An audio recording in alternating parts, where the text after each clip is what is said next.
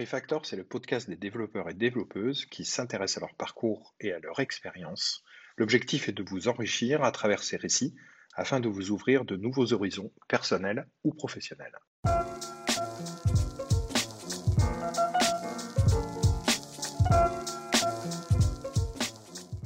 Donc aujourd'hui, je reçois Mélanie Boudard, qui est donc tech lead chez Pix actuellement. Alors Mélanie, bonjour. Bonjour Pierre. Je suis très content de te recevoir, Mélanie. Donc tu es une copine d'Estelle, copine collègue d'Estelle Landry qu'on a déjà reçue dans un précédent épisode de Refactor. Alors je suis très content de te recevoir et je t'avoue que j'ai été, encore une fois n'est pas coutume, assez impressionné par ton parcours. Puisque tu as déjà démarré au départ dans vraiment les sciences assez intensives, puisque en fait tu es docteur en informatique. Donc, est-ce que je dois t'appeler docteur ou pas? Tu peux m'appeler docteur Boudard. Je crois qu'aux États-Unis ils font super attention à ça, d'être PhD et d'être nommé, etc. Comment ça t'est venu, cette envie de science, cette envie de recherche, etc. Comment tu as commencé là-dedans? Alors, même avant ça, même avant la recherche en sciences, je reste une dev et j'ai toujours été une développeuse, en fait. Donc, l'informatique, pour moi, ça a été une évidence, en fait, depuis toute petite. J'ai plongé dedans assez tôt. Et donc, pour arriver à la recherche, j'ai fait une école d'ingénieur en informatique. En apprentissage, donc j'ai commencé d'abord dans les entreprises en tant que dev, puis après en tant qu'assistante chef de projet. Et tout ce milieu, à l'époque, m'avait un peu fatiguée. J'avais pu toucher à la recherche via mes études. Et je me suis dit, j'avais 23 ans, je voulais terminer mes études. C'est le moment de se lancer dans la science, dans la recherche et tenter l'aventure de la thèse. Donc attends, si je comprends bien, tu as d'abord démarré finalement en dev. Oui. Pour faire de la recherche, ensuite. Oui. Et ensuite pour revenir vers dev, c'est ça le truc? Donc tu as fait un double pivot. Et tout à l'heure, tu m'as dit, au départ, je suis tombé dedans très très rapidement, très jeune, etc. Comment ça s'est passé, un papa, une maman dans l'informatique ou vraiment de manière fortuite, quoi? Mes parents ne sont pas dans l'informatique, mais très tôt, je suis rentrée par l'informatique, par le jeu vidéo. Okay. Comme pas mal de gens de ma génération. Dès petites, mes parents nous avaient acheté un Amiga 500. Ouais. Ça commence à dater, donc mon premier clavier, le premier contact avec mon clavier. Puis après, ça enchaînait avec les consoles de jeux vidéo, ainsi de suite. Et vers l'âge de 12 ans, c'est là où j'ai vraiment découvert le développement via le TI Basic à l'époque, quand j'avais eu ma première calculatrice scientifique. J'ai vu qu'on pouvait coder des choses dedans. C'était du basique avec des lignes, du pas à pas, du 10, voilà. 20, etc. C'était du basique, c'était le TI basique pour les Texas Instruments. Donc, c'est vraiment le langage de base. Donc, la découverte des if, des boucles for, premier step et premier pas à découvrir que, en fait, tout ce que j'avais pu découvrir dans le jeu vidéo, je pouvais aussi le faire avec ma petite calculatrice en cours. Et aussi, éventuellement, utiliser la mémoire de cette calculatrice pour y insérer des antisèches. On est d'accord quand même. On est d'accord. Bien sûr, d'accord. Tout le monde l'a fait, ça. Je veux dire, tout le monde l'a fait. Quoi. Avec un petit menu et tout. Quand on s'est codé, on peut faire ça bien. Ouais. Ah bah oui, non, mais autant qu'il y ait une belle UI, UX, etc. Ah non, je suis entièrement d'accord. On fait les choses bien, proprement, ou on ne les fait pas du tout. Donc, c'est pas une légende, ça. Il y a quand même beaucoup de gens qui arrivent au développement par le jeu vidéo. Oui. Et justement, c'est vers cet âge-là, 12-13 ans, que j'avais pour objectif d'être chef de projet dans le jeu vidéo. C'était le métier qui Bosser me chez Ubisoft et diriger une équipe de 40 développeurs sur Rayman version 29 ou Resident Evil. Voilà, c'était le job de mes rêves. Et à partir de là, j'ai décidé de tout faire pour y arriver. Donc déjà, m'intéresser au développement en perso, donc à l'époque avec des sites comme le site du Zéro, donc, qui a été renommé. Et durant l'adolescence, donc, je me suis intéressée donc, au développement par deux biais. Déjà par mon frère, parce qu'on était deux, qui lui a commencé des études d'informatique et je lui piquais ses cours donc, pour voir ce qu'il y avait. Oui, il est 6 ans plus âgé. Donc, quand elle a commencé les études à 19 ans, moi j'en avais 13 et je lui piquais ses cours. Et mon frère étant quelqu'un d'un peu flemmard de temps en temps, ça m'est même arrivé de lui faire ses projets, ou en tout cas d'avancer ses projets, juste pour voir ce que ça donnait. Donc, il y avait ces sites qui m'aidaient, il y avait les cours de mon frère. Et assez vite, dans l'adolescence, je me suis mis aussi à faire des sites web pour d'autres personnes, et notamment pour des magasins de la ville dans laquelle j'étais. Donc, tu étais en train de monter ta petite entreprise, en fait, tranquillement adolescente, c'est ça ? Voilà, je me suis dit, tiens, j'aime bien ma ville, j'aime bien tel restaurant, peut-être qu'ils ont besoin d'un site web. Donc, ça avait été… Tu avais quel âge, là ? J'avais… Adolescente ? 16 ans, 17 ans. Ouais, d'accord. Ça. Ah, c'est vachement jeune, hein, quand même. Ouais, ça permettait de se faire un peu d'argent. Ah, maintenant, avec le recul, je vendais ça vraiment pas cher. On n'a pas de notion de combien ça peut coûter. Mais c'était intéressant déjà pour avoir un premier échange en fait, avec un client et après des réactions utilisateurs. Parce qu'entre faire mon petit site dans mon coin et tester des trucs et avoir un vrai besoin et aussi devoir expliquer aux gens que ce qu'ils demandent, c'est peut-être trop compliqué ou tout ça, c'est un univers. Ouais. Ouais, non, mais en plus à 16 ans… Moi, je réfléchis, mais à 16 ans, j'aurais été incapable de faire ça, quoi. T'avais pas le syndrome de l'imposteur ou alors t'étais insouciante et t'y allais directement, tu t'es dit non, mais je vais… À l'époque, je pense que j'étais vraiment insouciante, en fait. C'est génial, ça. Faire des sites et par chance, c'était souvent des commerçants qu'on connaissait parce qu'on n'était pas dans une grande ville non plus. Donc, ça allait, ils testaient, ils n'avaient pas non plus beaucoup d'attentes à l'époque aussi. Parce que les gens n'utilisaient pas autant Internet que maintenant. Donc, je n'avais pas mis de stats à l'époque, mais il n'y avait pas grand monde qui devait y aller dessus, en fait. Ouais, si ça tombait en prod et qu'il y avait une personne et demie sur le site, ce n'était pas trop grave, quoi. Voilà. Il n'y avait pas l'utilisation qu'il y a maintenant d'Internet. C'était quand même il y a 15 ans. Tout le monde n'était pas tout le temps… On me parle d'un resto, je vais voir s'il a un site. Donc, je pense que cette pression-là aussi, je ne l'avais pas et ça me permettait de tester un peu tout et n'importe quoi. Et donc, par la suite, donc, tu fais un bac, j'imagine, scientifique. Oui. Tu te diriges vers des études secondaires. Voilà. Toujours scientifiques. À l'Institut supérieur d'électronique de Paris, c'est ça ? Oui, c'est ça. C'est maintenant l'ISEP. Donc, c'est une école d'ingénieurs, prépa intégrée, MPSI, PSI, donc assez scientifique quand même. On passe au cycle ingénieur, que là, je passe en apprentissage. Donc, okay. C'est assez rare, souvent l'école d'ingénieur, mais c'est plutôt pas mal, ce qui m'a permis d'aller assez vite dans le monde de l'entreprise. Et Tu l'as fait chez qui, ton apprentissage ? Ah bah, mon but, c'était d'être chef de projet dans le jeu vidéo, donc dans le jeu vidéo, avec une start-up qui n'existe plus, qui s'appelait Beyond the Pillar, qui a sorti un seul site. Et donc, j'étais apprentie dev là-bas à l'époque, pour mon tout premier boulot en tant que dev. Et là, tu as fait, des jeux vidéo, jouer avec des technos ravissantes comme Flex, Flash, toutes ces technos qui n'existent plus aujourd'hui. Hein, ça n'existe plus, tout ça. Crypt, tout ça, ça a disparu, mais à l'époque, ça marchait plutôt… Enfin, c'était en vol, en tout cas. Et donc, tu t'es régalé, là. Tu as mis vraiment un premier pied dans… Est-ce que, quand tu es arrivé dans ce domaine-là, est-ce que c'était conforme à ce que tu recherchais en fait au départ ou finalement tu t'es dit finalement c'est quand même pas exactement ce que je pensais, parce qu'on déchante souvent entre l'image qu'on se fait d'une industrie, d'un job en particulier, etc. Surtout à cet âge-là, quand on est quand même vraiment jeune et quand on arrive de plein pied dedans, on se dit ah ouais non, c'est pas exactement la mariée et pas exactement telle qu'on m'avait promise, quoi.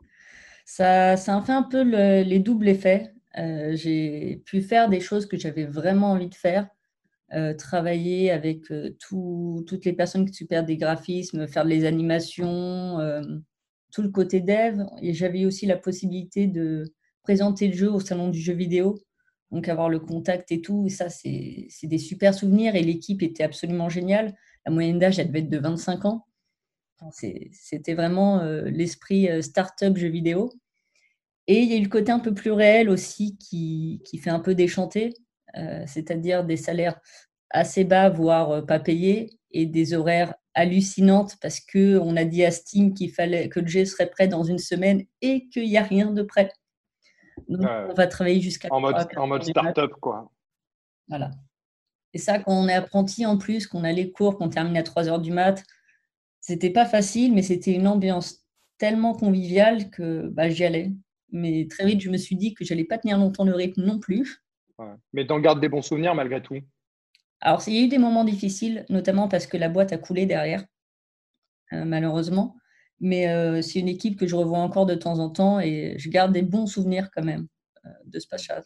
Et la découverte du métier aussi. Hein. Ouais, bien sûr, bien sûr. Et après, donc tu termines ton master, donc tu es ingénieur. Presque.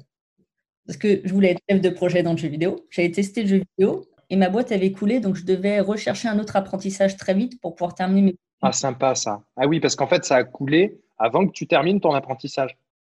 Ah oui, ça serait pas marrant sinon. Donc, j'ai dû changer. Je me suis dit, jeu vidéo, c'est peut-être pas le secteur le plus sympathique où travailler. Je vais quand même tester chef de projet. Et donc là, j'ai fait mon apprentissage là en tant qu'assistant de chef de projet pour une chaîne de télévision connue et privée. Écliptée. Voilà. Bon. Maintenant, on sait. Voilà, donc pendant un an, donc là, je faisais presque plus de dev. C'était surtout de l'AMOA, du suivi de projet. Je mettais en place des sites SharePoint pour l'interne. Voilà, donc très différent en tout cas de mettre les mains dans le code, mais ça m'a montré aussi la partie un peu chef de projet. En fait, finalement, ça a été malin parce que tu as démarré dans l'industrie du jeu vidéo, tu as vu un petit peu ce qui s'est passé, ce que c'était. Ensuite, tu voulais être chef de projet, tu es allé dans une boîte finalement. Enfin, tu as eu la chance où je dis, tu as trouvé, tu as rebondi pour retrouver terminer ton alternance en tant que chef de projet, tu as pu mettre tes mains dedans. Et donc, du coup, finalement, chef de projet, bien, pas bien, conforme. Ouais. C'est pas moyennement. C'est pas ce que tu recherchais, en fait. Voilà. Dans les écoles d'ingénieurs, on nous explique souvent que quand on fait une école d'ingénieur, chef de projet, c'est le poste qu'il faut atteindre. C'est ce que tout le monde doit être à la sortie. Et c'est clairement pas ce que j'avais envie d'être à la sortie. Donc, à ce moment-là, je me suis dit, oula, j'ai fait 5 ans d'études pour faire ça à la sortie. C'est sympa, mais je m'ennuie très, très vite, en fait. Et par chance, dans les cours que j'ai pu avoir, j'avais une initiation à la recherche qui s'était très bien passée avec un très bon professeur qui m'avait permis de lancer même un premier papier de recherche sur de la logique, sur des translations entre logique intuitionniste et logique classique, donc quelque chose de... Oui, mais très on va faire un grand point à la fin de cet épisode sur ton thème, là, parce que je pense que ça va intéresser. Au bout de 2-3 heures, on va intéresser encore quelques auditeurs là-dessus. Ah, mais c'est super, ceci dit, la logique. C'est quoi, logique du 2e, 3e ordre ou des choses comme ça? Là, c'était surtout notre but. Non, je plaisante, on ne va pas rentrer dedans. On va pas rentrer dedans, Mélanie, on va perdre tout le monde. Ils vont tous décider. On fait de la recherche. Jamais. Donc, du coup, cette initiation à la recherche, ça t'a redonné, ça a allumé une nouvelle lumière dans ta tête en te disant, tiens, ça m'intéresse. Ouais. C'était vraiment, tiens, pourquoi pas. Mon professeur de l'époque me disait, continue en thèse, fais une thèse. Et je trouvais ça sympa de jouer avec les briques logiques, c'était marrant. De là, faire une thèse, sur le coup, je n'étais pas hyper chaud. Mais en même temps, à l'époque, je m'ennuyais un petit peu aussi dans mon boulot. Je me disais, mais... Je vais me lancer dans une thèse, mais en tout cas, ce dont j'avais besoin, c'était de faire de l'informatique pour que ce soit utile. C'est ça que j'ai cherché quand j'ai voulu faire ma thèse. C'est qu'on peut faire de l'informatique pour plein de choses, pour faire des intranets, pour faire plein d'outils. Mais j'étais arrivée à un moment où j'avais besoin de faire de l'informatique pour le bien de la société, pour le bien du monde. Vision un peu… En fait, si je comprends bien, la recherche t'intéressait, mais il ne fallait pas qu'elle reste uniquement abstraite. Il fallait qu'il y ait de la technique. Et d'un autre côté, faire que de la technique ou faire que du chef de projet, etc., sans qu'il y ait ces challenges intellectuels, ça ne plaisait pas non plus finalement. Voilà. Donc, il fallait trouver ce domaine de la recherche appliquée qui te permette à la fois de satisfaire ta curiosité intellectuelle et les challenges intellectuels de la recherche. Et de l'autre côté, mettre en œuvre aussi avec l'informatique et faire quelque chose qui soit utile et pas simplement rester sur un bout de papier dans une publication obscure. C'est ça? Oui, parce qu'il y a quand même malheureusement beaucoup de recherches qui sont encore comme ça, qui servent plus tard, mais quand on le fait sur le moment, qui sont encore très dans l'imagination. Et en cherchant, j'ai eu la chance de trouver un sujet de thèse qui me convenait très bien, qui était en bioinformatique. La biologie, sujet... On a beaucoup besoin d'informatique. Là, pour le coup, c'est vraiment essentiel aujourd'hui. Il n'y a pas de... Ouais. Voilà. C'était un milieu que je trouvais... Enfin, en tout cas, qui me faisait un peu rêver parce que, waouh, la biologie, c'est penser à aider les médecins, faire des médicaments, sauver des gens. C'est un but social. Voilà. Le but social dont tu parlais. Ouais. Ouais.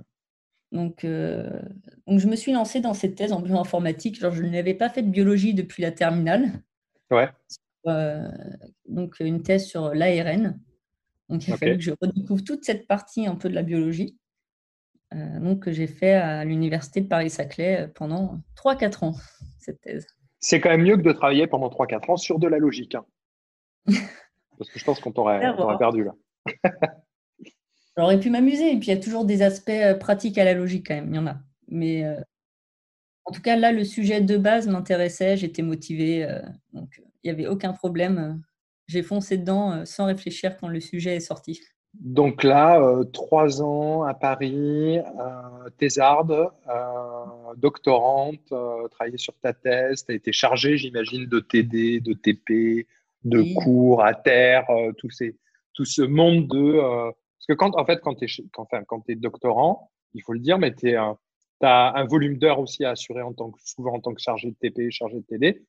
Donc, tu travailles sur ta recherche et ta thèse, mais aussi tu dois être enseignant-chercheur quelque part. Voilà, alors, on n'a pas le statut, mais effectivement, on a les deux casquettes. On est enseignant pour les élèves des universités et à côté, nous devons avancer nos sujets de recherche. Donc oui, ça m'a permis d'enseigner, donc de passer un peu de l'autre côté auprès de pas mal d'étudiants des universités. Et ça, c'est quelque chose qui m'a beaucoup plu, que j'ai trouvé ça très intéressant à faire. Et même moi, ça m'a permis aussi de redécouvrir des choses, parce que quand on est thésard comme ça et qu'on doit donner cours, on n'a pas obligatoirement on a le choix du cours qu'on donne, mais parfois, il faut aussi remplir les trous, il faut bien que les élèves aient des profs s'il y a besoin. Donc, je me suis retrouvée à donner des cours d'OpenGL que j'en avais touché vite fait. Mais ça m'a permis d'y toucher. C'était assez marrant. Et refaire de l'UML. J'ai fait beaucoup, beaucoup, beaucoup de SQL. En tout cas, ça a permis… Ça fait mal quand même, hein, beaucoup, beaucoup, beaucoup de SQL quand même. Ça fait très, très mal. Hein. Ouais. Un petit peu, oui. Tous les ans, pendant 4 ans, à un moment donné, on n'en peut plus. Quoi. Donc, 4 ans et ensuite, tu soutiens. Ta thèse sur l'ARN et les... théorie des jeux. Ouais, c'est ça. D'accord. Bah, je ne te demande pas d'expliquer non plus parce que je pense qu'on ne comprendrait absolument rien. Tu ne l'as pas vu ce truc c'était sur Twitter ou sur un site où c'était expliquer ma thèse en moins d'une minute ou expliquer ma thèse en 2 lignes et c'était assez marrant, quoi. C'était assez marrant. Et une fois que tu soutiens, tu as la possibilité d'être enseignant-chercheur et de rester. Alors, pas directement. Les postes d'enseignant-chercheur en informatique, il n'y en a pas tant que ça. Et c'est là où, moi, j'ai décidé d'arrêter la recherche parce que c'est un milieu très compliqué. Souvent, quand la personne termine sa thèse, donc elle est docteur, mais pour avoir vraiment un poste, il faut qu'elle enchaîne des post-docs, ouais. Des post-doctorats. Des contrats précaires. Ouais. Des CDD de 2-3 ans, souvent à l'étranger. Donc, c'est un choix de vie aussi de se dire je vais changer de lieu d'habitation tous les 2-3 ans, me retrouver à l'autre bout du monde pour peut-être avoir un poste dans environ 7-8 ans. Ouais, c'est pas glorieux quand même. Hein, non, malheureusement. Ce qu'on donne aux docteurs juste après, en tout cas dans cette discipline, dans l'informatique, juste après, mais dans beaucoup de disciplines aussi, hein, c'est la façon de faire. Et puis après, tu as aussi la course à la publication, le monde de la recherche, il est pas mal comme ça, hein, la course au papier, il faut publier, il faut être bien classé, il faut les bons mots-clés, il faut les bons sujets, sinon ça n'intéresse pas. C'est un monde particulier quand même, c'est un monde particulier. Un monde particulier et très difficile et toute la belle image que j'avais de la recherche, de travailler pour le bien commun, a été très abîmée pendant ma thèse au fil des années. Pour me rendre compte que si je terminais chercheur, en fait, je passerais 70% à chercher du budget et à plus trop m'amuser avec mes algos ou mes petites représentations. Donc, arrivé à ce point-là, je me suis dit, bon, bah, j'ai vu mes directeurs de thèse, je vois ce qu'ils font. Est-ce que j'ai envie de passer mes journées à chercher des budgets? Ouais, c'est finalement tout un secteur d'activité qui est écrasé par le système en lui-même, en fait. Oui. Et un problème systémique, en fait. Il y a un vrai problème systémique de la recherche. Ouais. Donc, du coup, tu décides de repivoter, finalement. Deuxième réorientation, reconversion, finalement. Et tu reviens vers le dev, c'est ça? Le dev. Donc, quand j'ai soutenu, j'ai dû attendre à peu près 6-7 mois avant de vraiment… Enfin, j'ai soutenu en milieu d'année, puis j'avais encore des cours à donner, donc j'avais quand même un poste. Mais j'ai mis 6-7 mois à bien me décider sur ce que je voulais faire. Ce n'était pas facile, et surtout vers quoi me réorienter.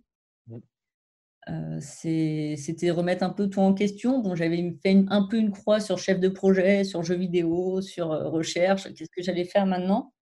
Et surtout, après 4 ans de recherche, à se concentrer sur son sujet, à ne faire pour moi que du Java sur mon sujet.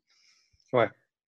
Au bout de 4 ans, j'ai regardé un peu comment se passait le développement et le web, et j'étais complètement perdue. 4 ans, c'est… faut bien dire à nos auditeurs que 4 ans dans le domaine de la technologie, c'est à peu près 5 générations dans la vie normale, en fait. C'est-à-dire que ça va tellement vite. Quand on dit tu as pris un wagon de retard dans la technologie, si tu passes 4 ans à côté de la technologie sans coder, sans dev, tu n'as pas perdu un wagon, tu as perdu 2 gares entières avec 50 TGV chaque année, quoi. C'est vraiment incroyable. Ça va à une vitesse. Bah, de toute façon, on peut le mettre en rapport de la loi de Moore, hein, qui dit que la puissance des processeurs double tous les 18 mois. Bah, il faut se dire que c'est la même chose avec l'informatique d'une manière générale, en fait. Là, on parle depuis 25 minutes. Il y a sûrement 2 frameworks JavaScript qui sont sortis sur le marché, à peu près. Hein. Ouais. Ça doit être ça. Mais ce qui fait que je me suis retrouvée à pas trop savoir, à chercher de l'emploi. Et quand je cherche un travail, il faut savoir, je passe ma vie dans les salons de à peu près tout et n'importe quoi. C'est dans le salon de jeux vidéo que j'ai trouvé mon apprentissage. Ah, je croyais que tu passais ta vie dans les salons des gens, tu allais chez tes voisins. Et je ne comprenais pas le truc. Ça pourrait aussi, c'est selon les voisins, ça doit pouvoir marcher. Donc non, tu passes beaucoup de temps à te renseigner sur des événements, des forums et des trucs comme ça. Ouais. Donc j'ai pu rencontrer beaucoup de boîtes, dont celle où je suis allée après, mais surtout une boîte de chasseurs de tête qui m'avait proposé un entretien pour voir si je pouvais intéresser. Et vu que j'étais un peu perdue, j'y suis allée. Et c'était un peu l'entretien qui m'a beaucoup aidée et un peu réveillée sur là où j'en étais dans l'informatique. Simplement, la première question qu'on m'a posée, c'est « Bon, tu es dev front ou back ?» Je les ai regardés, j'ai fait « Je suis dev ?» Ouais. Parce qu'en fait, quand tu avais quitté l'informatique, il n'y avait pas de front et il n'y avait pas de back. Bah, on parlait de dev web, on faisait du PHP. Ouais, et enfin, voilà. Ouais, PHP, il faisait un peu tout, quoi. Voilà. Tu fais quoi? Tu fais plutôt de l'Angular ou du React? J'ai fait du jQuery. Du quoi? Vous me parlez. Je me suis dit, mais c'est une catastrophe. Je reviens au niveau 0 en fait, du développement. C'est pas possible. Comment on se sent quand on est… Enfin, moi, j'ai vécu ce genre de situation parce que je me suis remis aussi au dev à un moment donné, après 4 ou 5 ans, pareil comme toi, d'arrêt. Et je pense qu'il y a beaucoup de gens d'ailleurs en fait, qui sont dans ce cas-là. Parce que la vie, elle est comme ça, tu reviens, tu repars. Et malgré tout, c'est ce qu'on aime, le dev, donc on y revient. Mais moi, je me suis senti très seul et tu te sens passablement, un peu, passe-moi l'expression, mais t'es largué, t'es perdu. T'as un gros syndrome de l'imposteur, finalement. Tu te dis, je vais jamais y arriver, comme si tu avais une barque avec 2 petites rames et on te dit, tu vas de l'autre côté, tu vas à New York, quoi. Non, c'est pas possible, en fait. Ah, je me suis beaucoup posé la question de est-ce que je ne devrais pas tout arrêter et plutôt être prof et rester prof, je ne sais pas, dans une école privée, comme ça, j'ai pas… Enfin, en tout cas, ça me paraissait tout d'un coup un peu impossible. Même grosse perte de repères, quoi, finalement, voilà. Gros questionnement. Ouais. Bon, par chance, je suis tombée sur des personnes bien, dont ce recruteur qui m'a aussi un peu expliqué c'était quoi la différence front-back. Et déjà, c'est bien parce qu'il y en avait un qui… Enfin, il connaissait un peu la différence parce que tu sais que généralement, les recruteurs, ils balancent des mots-clés comme ça. Mais souvent, ils ne savent pas ce qu'il y a derrière quand même, tu vois. C'est vrai, c'est vrai. En tout cas, il m'a dit que mon profil pouvait intéresser. Je ne sais pas si c'était vrai ou si juste il essayait de recruter. Je me suis dit, bon, je ne suis pas complètement paumée non plus. Et je sais faire des boucles for et du if, donc je devrais m'en sortir quel que soit le langage, ça devrait aller. Oui, puis tu avais fait quand même de la recherche sur de la logique, de l'algorithmique avancée. Parce que bon… savoir faire du while, du if, du for. Si tu n'as pas toutes les notions derrière avancées, des mathématiques, de l'informatique fondamentale, toi, tu avais au moins cette base. C'est quand même ce qui est vachement important quand même. Et donc, c'est vrai que ça m'a un peu rassurée quand même d'avoir cette idée, mais en tout cas, quand je voyais les fiches de poste, je n'avais presque aucune idée de ce qu'ils cherchaient vraiment en fait. Et je suis tombée dans un salon, donc, sur une entreprise, Octo Technology, qui faisait ce qui s'appelait la School, et maintenant leur Graduate Programme, qui proposait à des personnes fraîchement sorties d'école ou ça fait quelques temps, 3 semaines de formation pour se remettre à niveau sur le TDD, dont je n'avais jamais entendu parler, sur le test, l'agilité, tout ça. Et après, de toute façon, on était embauchés, mais en tout cas, 3 semaines de formation. Et je me suis dit, au départ, les boîtes de conseil ou SS2I, je m'étais dit non, ça ne m'intéresse pas, ce n'est pas ce que je veux. Mais là, on m'offrait 3 semaines de formation. Je me suis dit, bon, peut-être y aller. Ça fera pas de mal. Ouais, l'un dans l'autre. Tu signes un dédi formation dans ce cas-là, c'est-à-dire que tu rentres dans la formation, mais la boîte t'oblige ou t'impose à te recruter juste après ou un truc comme ça? On est recruté, on aurait recruté. Ouais, tu es recruté, mais tu démarres par 3 semaines de formation. Voilà, c'était ça. Et eux, ils ont un programme sur 3 semaines de formation, puis en fait, ça dure sur 8 mois. On avait des formations de temps en temps. Mais en tout cas, ça m'a permis de me dire, bon, j'y vais, mais ils sont là aussi pour me former. J'ai le droit de dire que je ne comprends rien du tout à ce qu'ils disent. En tout cas, je vais sortir avec des gens qui sortent d'école. Je sors de thèse, on doit avoir à peu près le même niveau en fait. Enfin, ce qu'on apprend à l'école, j'avais vite compris que ce n'était pas du tout ce qu'on voyait en vrai. Donc, ça m'a un peu rassurée. Ouais, ça t'a rassurée, c'est ça. Ouais. Voilà. Et je me suis lancée en boîte de conseil via cette formation. Et là, c'était la redécouverte d'un peu tout. Hein. Des tests, à l'époque, en cours, on n'en apprenait pas. Donc, je n'en avais jamais vraiment mis en place ou enfin, par-ci, par-là, mais pas toute la mentalité TDD ou Clean Code. Enfin, tout un pan que j'ai pu découvrir après qu'on enseigne rarement. Et surtout un pan en plus que si personne vient te prendre pour aller te montrer, c'est très difficile de découvrir par soi-même. Mmh. Et donc, je suis revenue dans le web comme ça, via cette entrée. Tu avais besoin d'être accompagné finalement et rassuré aussi. Et puis, il y avait aussi une sorte de perte un peu de confiance en soi aussi, parce que quand tu maîtrises moins, tu as beaucoup moins confiance. Et quand tu as moins confiance, tu as besoin d'être un peu plus guidé, encadré, coaché quelque part. Parce qu'il suffit de remettre après la confiance et ça repart comme en 40 finalement. Parce que c'est comme le vélo, tu es remonté dessus finalement. Et t'as plus il suffisait simplement qu'on te remette les petits trous de chaque côté pendant quelques tours et après ça redémarrait. Quoi. Voilà, je suis vraiment arrivée à l'idée au fil des années que si on apprend les bases du développement à une personne, elle se débrouillera, quel que sera le framework, le langage ou tout ça. Idée que je n'avais pas vraiment à l'époque, mais je pense que c'était rassurant pour moi de me dire, bon, on va me donner les briques et les mots-clés de tous ces trucs qui sont apparus pendant que j'étais en train de faire de la recherche, et une fois que je les avais, voilà quoi, j'étais partie et j'ai pu faire mes missions. Donc là tu retombes sur des missions parce que ça c'est assez récent finalement, ça date de quoi, il y a 3-4 ans maximum, 3 ans, ouais. Voilà. Ouais. Et tu te retrouves, bon j'ai l'impression que je suis en train de passer tous les podcasts avec des anciens ou que des octos, ils vont être super contents, mais je vais leur demander une facture à la fin de tous les podcasts, je vais leur dire écoutez moi j'ai bossé les gars. Non mais trêve de plaisanterie, tu as redémarré vraiment dans le web, dev web. Ouais. Et alors, du coup, maintenant, tu es plutôt front ou back? Je reviens à la question, tu vois. Je suis full stack. Ah, voilà. Tu es dev, finalement. C'était un choix compliqué parce que quand on rentre via cette formule, au départ, on n'est pas front, back, ops ou tout ça. Et via mon profil, tout le monde me plaçait déjà en big data à cause de ma recherche. Et évidemment, parce que tu avais fait de la bio-info. Bah oui, bien sûr. Voilà. Donc, on m'a dit, tu vas sûrement dans l'équipe qui fait du big data et tout ça. Et j'ai vu ce qu'ils faisaient dans la vie réelle et ce qui était très éloigné quand même de ce que je faisais de la recherche.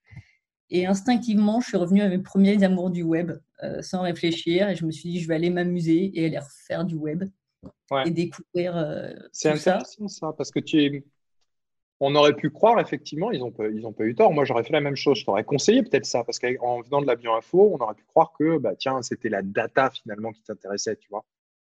Et en fait, pas forcément. Ça, tout ça, tu l'as fait quand tu étais en recherche, en thèse. Oui. Mais dans le milieu vraiment appliqué, métier, industrie, etc., c'est plutôt le web qui te plaît, qui t'intéresse. Voilà, c'est pas du tout les mêmes métiers. En tout cas, au niveau big data, recherche et de l'industrie, on va dire, c'est pas du tout le même métier. Donc, je m'en suis vite rendu compte. On fait peut-être des choses assez proches. On prend des données, on les nettoie, on essaie de faire quelque chose. Mais en recherche, on crée les algos et on s'amuse à voir. En bac de données, bah, les algos souvent sont déjà créés. Ouais. Tu mets en place des logiciels, voilà. Tu mets en place des archives, des infrastructures. C'est beaucoup plus industrialisé, tout ça. C'est moins sexy, quoi, quelque part. Bah, ça dépend de la vie. Hein. En tout cas, pour moi, ça me faisait… Je ne pouvais pas jouer avec mes petites briques comme en logique ou en algo. Là, tu te retrouves quand tu es chez Octo, tu es chez les clients ou tu es plutôt en plateau ou ça dépend finalement des missions. Alors, j'étais très chez le client. Ouais. Et notamment mon client actuel. Hein. Donc, je me suis retrouvée chez Pix, donc là où je suis actuellement. Et c'est une mission… j'y suis restée 2 ans avant de rejoindre Pix. Et c'est une mission assez marrante pour moi parce que c'est une start-up. Donc, j'avais un milieu que j'avais déjà connu. Dans l'enseignement, milieu que j'avais déjà connu. Et dans lequel j'ai une grosse partie recherche aussi, parce qu'on interagit avec des chercheurs. Et donc, je continue en fait de refaire un peu de recherche malgré tout. Sur tout ce qui va être pédago, etc. Algorithme pour l'apprentissage. Donc, en fait, je me retrouve un peu tout faire. Il y a une grosse partie gamification et j'ai l'impression que, en tout cas sur la mission actuelle, j'ai beau avoir fait… Un peu de jeux vidéo. Voilà. J'ai beau avoir fait des choses très différentes en fait entre elles. Il y a toujours moyen que ça soit utile pour plus tard, en fait. Et là où je suis actuellement, c'est un peu ça. Donc, on fait du web parce que c'est notre cœur de métier. J'ai pu y rentrer en tant que développeuse et continuer de monter jusqu'à être tech lead actuellement. Mais ça… C'est quoi le métier de tech lead, tiens ? Ouf, la question. La question. Faudrait que je la pose, celle-là. Je la prépare depuis une demi-heure à peu près. Oula. Vous allez me dire, j'aurais pris des notes avant. Bon, en tout cas, à Pix, chez nous, je pense que de mon point de vue, il y a presque autant de tech lead, de dénominations que de tech lead. Il y a une grosse partie coaching de l'équipe dont on s'occupe. Il y a une partie aussi technique quand même. On est des devs avant d'être tech lead. Donc, on est aussi là pour dev, pour continuer à dev et pour aider les personnes à monter en compétences et prendre les meilleures décisions au niveau technique. Toute une partie aussi communication avec le métier qui passe beaucoup par les tech leads pour assurer, pour échanger, pour monter la roadmap. Donc, c'est vraiment 3-4 points qui me semblent essentiels dans le métier de tech lead. Ouais. Et donc, ça fait combien de temps que tu développes là ton master, tu l'as eu 2012. En 2012, donc ça fait 8 ans. Oui. Entrecoupé, etc. Dans combien de… Tu te vois comment dans je sais pas, dans pas trop longtemps, parce qu'on ne peut pas se dire à 10 ans, mais tu vois, d'ici 3 à 5 ans, tu te vois encore être développeuse, être tech lead, faire autre chose? Parce que j'ai bien entendu que dans ton école d'ingénieur, et d'ailleurs, c'est une petite pique aux écoles d'ingénieurs, mais… Il faut arrêter cette sacro-sainte idée de tu devs, et puis au bout d'un moment, tu es chef de projet forcément, quoi. C'est la voie… c'est comme ça, tout le monde a fait comme ça. La voie royale. 1922, voilà, c'est ça. Il faut faire comme ça par récurrence, quoi. Il faut faire comme ça. Non, je veux dire, on peut… Moi, j'ai eu dans d'autres épisodes de Refactor des développeurs seniors de plus de 45 ans qui s'éclatent et qui vont encore rester développeurs. Donc, ma question, elle est la suivante. Est-ce qu'il y aura une Mélanie version 3 dans 3 à 5 ans avec autre chose? Est-ce que tu y as déjà pensé ou est-ce que là, tu as trouvé ta place finalement et tu te sens bien et tu te vois comme ça un bon petit moment encore? Je pense que ma place actuelle, en tout cas celle que je prends et que je pense qu'on peut tous prendre dans les boîtes, elle est très multitâche. Donc, je suis encore très dev. Je fais quand même attention en tant que tech lead et manager. Donc, c'est encore un rôle différent. Je prends aussi tout ce qui est rôle de recherche et d'apprentissage que j'essaie d'évoluer. Donc, je ne sais pas laquelle de ces branches va prendre plus d'importance au fil des années. Je pense que le plus important pour moi, c'est qu'il n'y en ait jamais une qui prend plus d'importance que l'autre, en fait. Je ne suis pas très douée dans la spécialisation. Il y a des gens qui aiment se spécialiser dans quelque chose. J'aime être multitâche. Et je pense que c'est quelque chose que je continuerai de chercher, même dans 5 ou 10 ans. C'est ne pas me dire, bon, bah, je suis une dev front spécialisée React. Ça, je sais que je ne pourrai jamais le dire. Je te remercie. Je voulais poser maintenant une ou deux questions autour de les femmes dans la tech, parce que ça, c'est quelque chose qui m'importe beaucoup. Sur le plan personnel et professionnel, je trouve que c'est super important. Est-ce que tu as pu rencontrer dans ton parcours des remarques ou des choses un peu sexistes ou des façons de faire qui étaient border, voire plus que border, etc. Est-ce que tu en as une ou deux, évidemment sans citer qui que ce soit, ni trop quand, mais des petites anecdotes qui puissent nous dire finalement quelle est la difficulté quand on choisit ce métier de développeuse dans la tech, etc. Qu'est-ce qu'on rencontre au quotidien, quels sont les obstacles qu'on a pu rencontrer dans ta jeune carrière encore, mais malgré tout dans ta carrière? Alors, j'en ai pas mal en tête, je dois avouer. Ah oui, d'accord. Okay. Attends, je le dis à nos auditeurs, elle est en train de sortir un bouquin de 500 pages avec une liste. J'avais les noms, les dates et tout ça. Ouais, c'est ça. Avec des croix, avec marqué… Mais je voudrais juste préciser que quand j'étais adolescente, j'étais pas mal dans le milieu geek. Je faisais du jeu de rôle, du jeu de cartes, du jeu de plateau. C'est un milieu hyper sexiste. Donc, j'étais déjà bien habituée, malheureusement. En tout cas, je savais à quoi m'attendre en allant dans l'informatique. J'ai eu, oui, quelques remarques, il y en a toujours. Il y a le fameux bah, t'es là pour les quotas, t'es une fille. Ça, c'est, ah ouais. C'est un basique presque. Ça, c'est une figure imposée, quoi. C'est... Ah oui, je pense que toutes les filles doivent l'entendre à un moment donné, c'est un passage obligatoire, je ne sais pas. Mais je l'ai eu à 3 occasions, quand même. Ah oui, quand même. J'ai eu aussi, alors celui-là, je l'ai beaucoup aimé. J'étais jeune, je cherchais mon premier apprentissage, donc je ne sais plus le nom de la boîte, mais qui m'avait demandé en entretien, « Ah, bah, t'es une fille, ça tombe bien, on aimerait perdre du poids, est-ce que tu sais cuisiner ?» Ah oui. Je venais pour le dev, j'étais un peu perdue. Quoi d'autre? Et j'en sortirai en recherche, parce que j'aimerais dire que l'informatique a un problème de sexisme, mais la recherche en informatique a un gros problème de sexisme. Ah ouais, d'accord. Je m'attendais à que ça soit mieux et en fait, ça a été pire. Et donc là, c'est des remarques comme « En fait, là, t'es trop jolie, on ne va pas te prendre au sérieux, donc habille-toi un peu plus mal. » Ah oui, oui, à ce niveau-là. En recherche, oui, ils prennent moins de pincettes. Donc, voilà. Après, j'ai rencontré plein de personnes géniales, je préviens quand même. Oui. Ouais. Et aussi... Donc, tu fais la technique du hamburger, tu commences par le mal et puis après tu termines par quelque chose de bien. On a bien vu. Mais tu es prête pour être manageuse, hein, je le dis. Hein.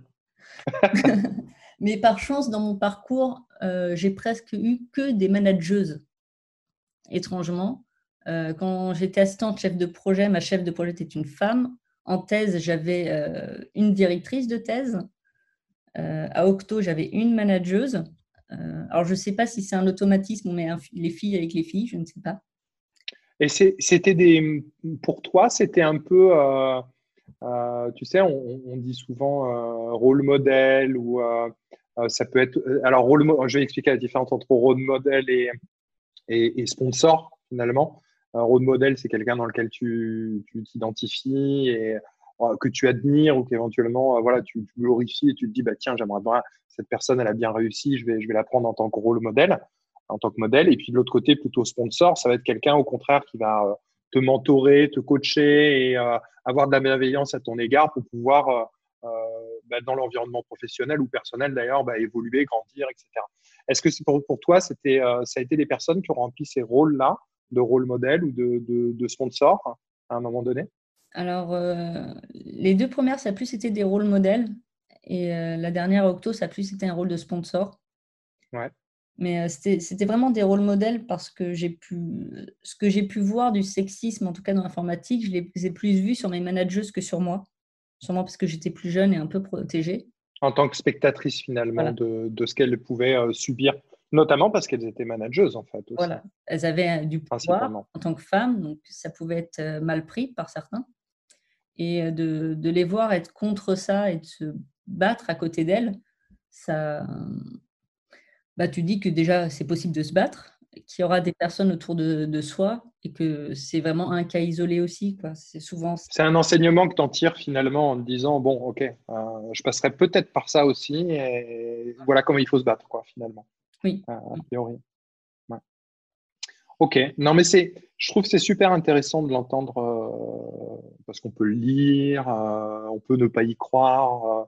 Là, c'est un vrai récit de quelqu'un qui l'a vécu et pour ça, c'est vraiment intéressant parce que ça met en perspective d'entendre les mots. Les mots ont un sens et de les entendre parler, dit, ça nous fait aussi prendre conscience de ça.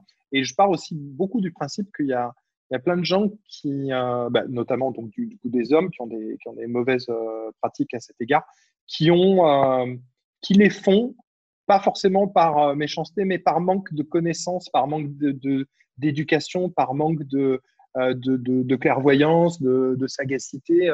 Ils n'ont pas l'info, tu vois ce que je veux dire ? Et peut-être que s'il y en a certains qui nous écoutent, ils se disent « Ah ouais, tiens, si on a gagné ça, qu'il y ait une personne qui nous écoute et qui se dise c'est vrai qu'une ou deux fois, j'ai pu faire des trucs un peu limite, un peu border.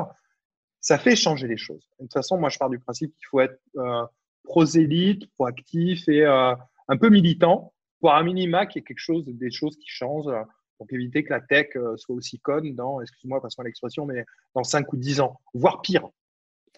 Parce qu'il y avait plus de femmes il y a une vingtaine ou une trentaine d'années. Hein. Oui, oui. Donc, il y en a moins. Voilà.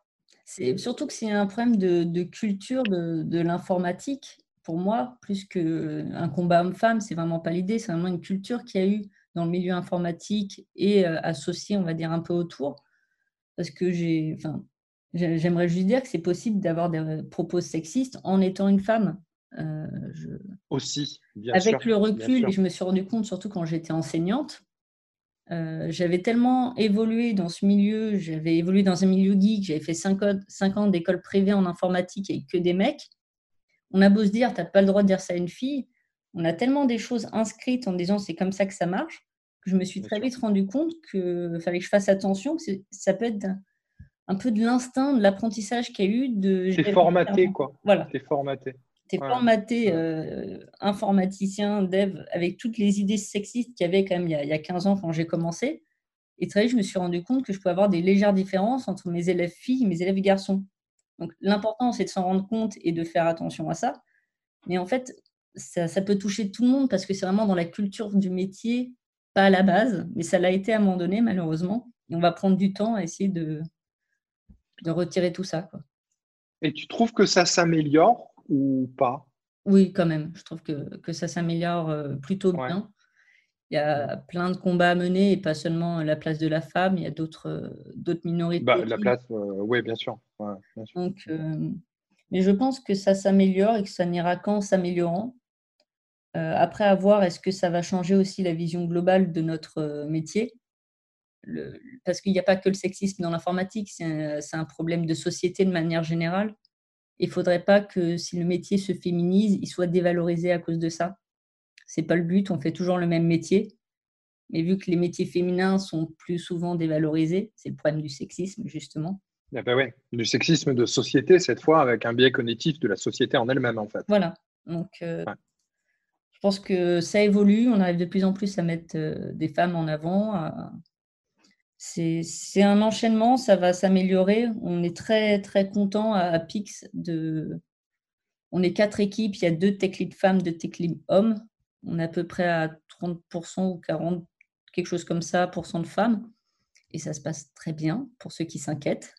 Il n'y a aucun problème. Mais j'en doute pas et je pense même que… moi, j'en suis un défenseur. Je pense que ça se passe de toute façon forcément mieux quand il y a plus de femmes, donc, par définition. Ok. Qu'est-ce que tu, en petits mots de la fin, j'aime bien se poser cette question. Qu'est-ce que tu dirais à la jeune Mélanie qui était encore dans son master? Qu'est-ce que tu viendrais lui souffler à l'oreille pour peut-être lui faciliter les choses ou la rassurer ou au contraire la mettre en garde sur certaines choses?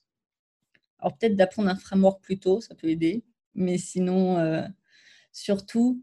n'hésite pas à essayer des trucs, ça ne sera jamais du temps perdu, ça sera toujours réutilisé à un moment. la même chose que ce qu'avait dit, je crois, Estelle. N'hésite surtout pas. Et plusieurs personnes n'hésitent pas à essayer des trucs d'une manière générale. Il faut essayer plein de choses. Il faut tenter, il faut mettre plein de fer au feu, etc. Il faut y aller, quoi. On est dans un milieu où il y a beaucoup de postes ouverts, il y a beaucoup de types de métiers différents. Et pour l'instant, tout va plutôt bien. Donc, c'est presque… Il faut goûter à plein de choses. Tant qu'on peut, tant que c'est possible, il faut essayer, quoi. Et ça sera utile. Il ne faut pas penser qu'on… On a perdu 3 ou 4 ans de vie à faire… Non, rien n'est inutile dans ce que tu as fait, que ce soit la recherche, que ce soit quand tu es passé chef de projet ou même tes développements sur ta TI basique, il n'y a rien qui a été perdu. Oui. Tout a constitué ce que tu es aujourd'hui, en fait. C'est pour ça qu'il ne faut pas avoir peur. Ça sera toujours des apprentissages utiles. Je te remercie beaucoup, Mélanie. J'ai passé un super moment. Je pense que nos auditeurs aussi, avec toi. Plein de sincérité. Merci et j'espère te retrouver peut-être à Paris quand tout ça ira beaucoup mieux. Peut-être, ou je descendrai dans le sud aussi. Oui, voilà, avec plaisir. Merci. Merci beaucoup. Vous êtes développeur ou développeuse, vous souhaitez vous former sur des frameworks JS modernes comme React ou Node, retrouvez nos formations Flint Academy en cliquant sur le lien en description.